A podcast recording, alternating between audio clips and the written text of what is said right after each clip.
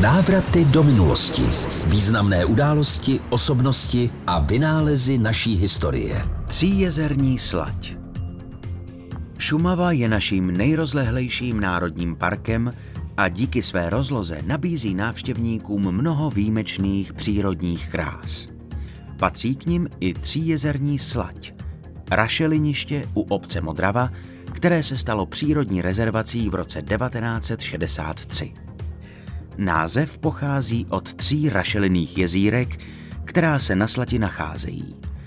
Rašeliniště je přírodní útvar, vzniklý nahromaděním organické hmoty. Ta vzniká rozkladem rostlin a živočichů. Voda v jezírkách má tmavě hnědé zbarvení.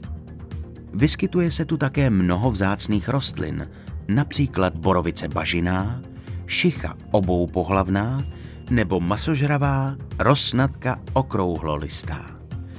Kolem jezírek můžete vidět také řadu zvířat, včetně sov, čápů, tetřevů, mloků a vážek. V pravěku měla rašeliniště i rituální význam. V době bronzové a železné byla považována za domov duchů. Dnes by se v okolí tříjezerní slatě žádné pohanské obřady konat nemohly.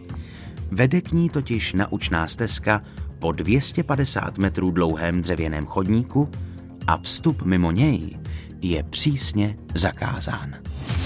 Návraty do minulosti s Vojtou Kotkem.